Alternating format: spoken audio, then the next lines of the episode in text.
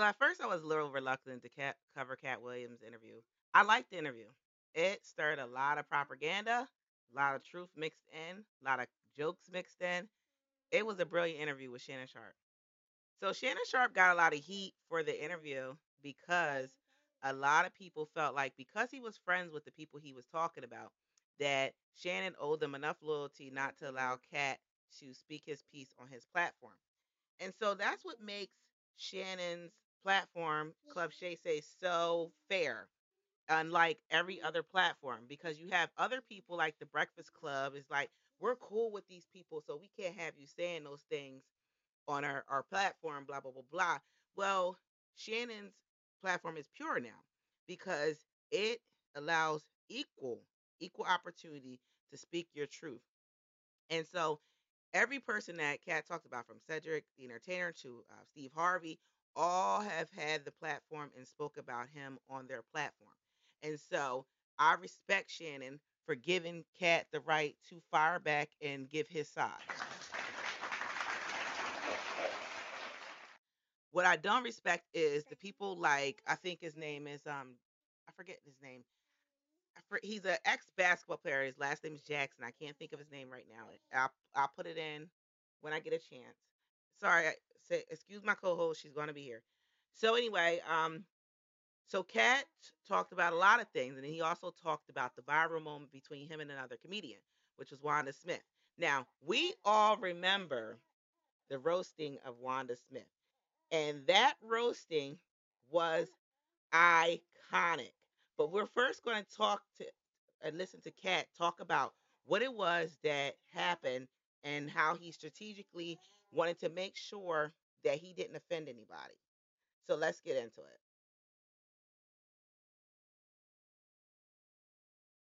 I'm not trying to offend black women with short hair. I'm not trying to offend heavyset women.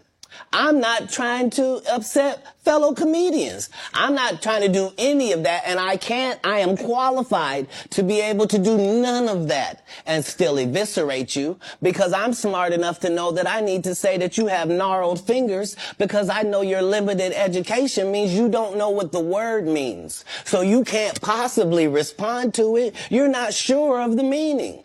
And I'm going to continue hitting you because this is what comedians do. Right. You've been masquerading that you're a comedian too. And that's the fallacy. So and that- Nobody in boxing fights out of their weight class.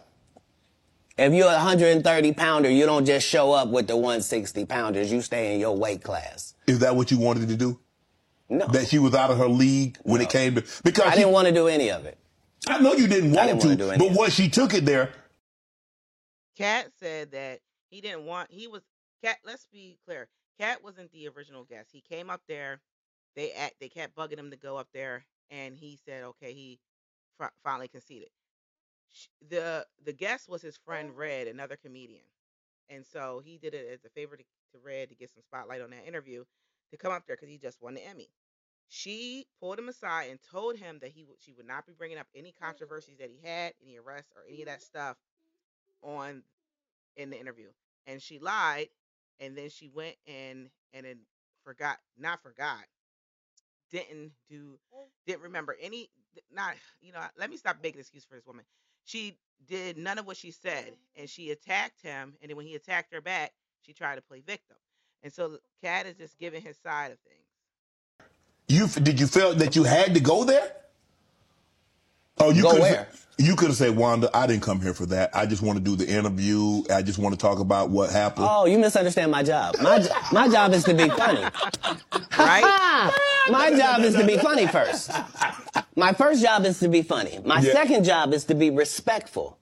My third job is to be immaculate and Gaza strip it. Huh? Uh. That's non-political. I'm saying if you do it, you let a terrorist accidentally touch over here. And I won't stop burning you down until there ain't nothing left. It'll literally be rubble on top of rubble and I'll still be bombing. Why? Because that's why you should mind your business. This is what F around and find out is about. Right. preach katt so Katt said he would tear it. Said, I'm, and I'm not to stop till I burn that motherfucker down. And that's what he did. He burned her down. And so afterwards, what made the situation so bad is what she did afterwards. So afterwards, she had her husband, she got her husband involved. She had her husband calling her coworker, and I'm to find the clip of that. She had her husband calling her coworker, blaming him for what happened, and saying that he had a responsibility to stop it. As if he, as if she wasn't just as much as the host of that show as he was.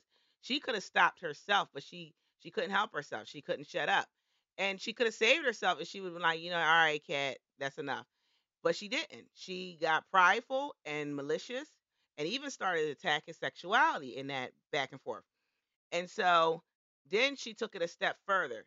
So it wasn't enough that she uh, had her husband confronting coworkers, which is to me an automatic firing. She then goes and ha- finds Katt, her and her husband.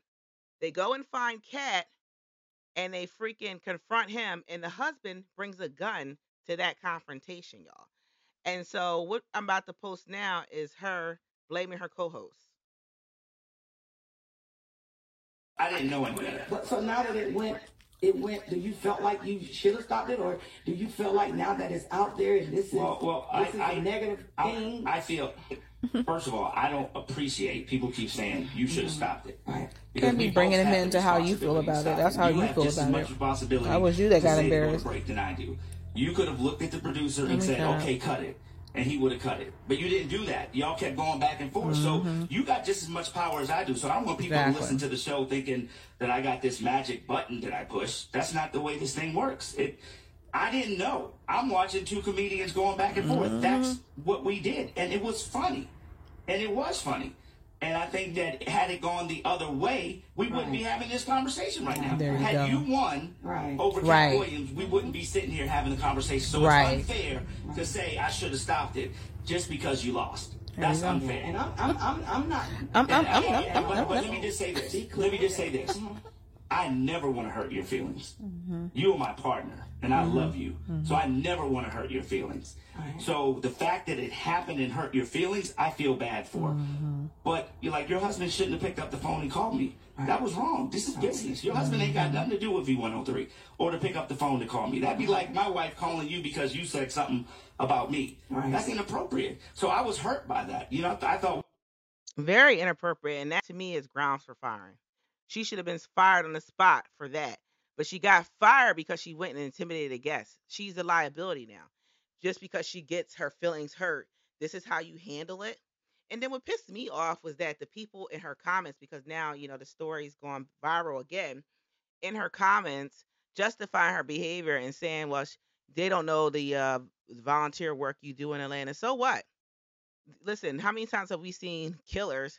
Um, what's that guy, the BTK killer, was working in a damn church.